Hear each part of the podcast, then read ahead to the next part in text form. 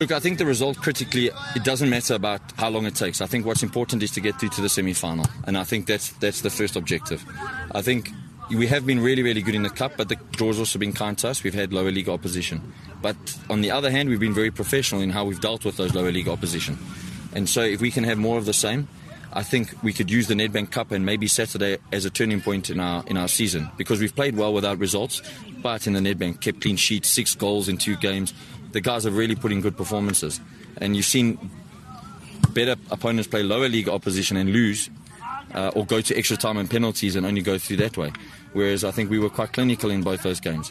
And maybe a good performance and progression in the cup can spur our season on and reignite our season with 6 games to go. So the longer and longer you don't score, the more it becomes an issue and the more sort of you have that monkey on your back, and it's important to make sure we make use of our opportunities.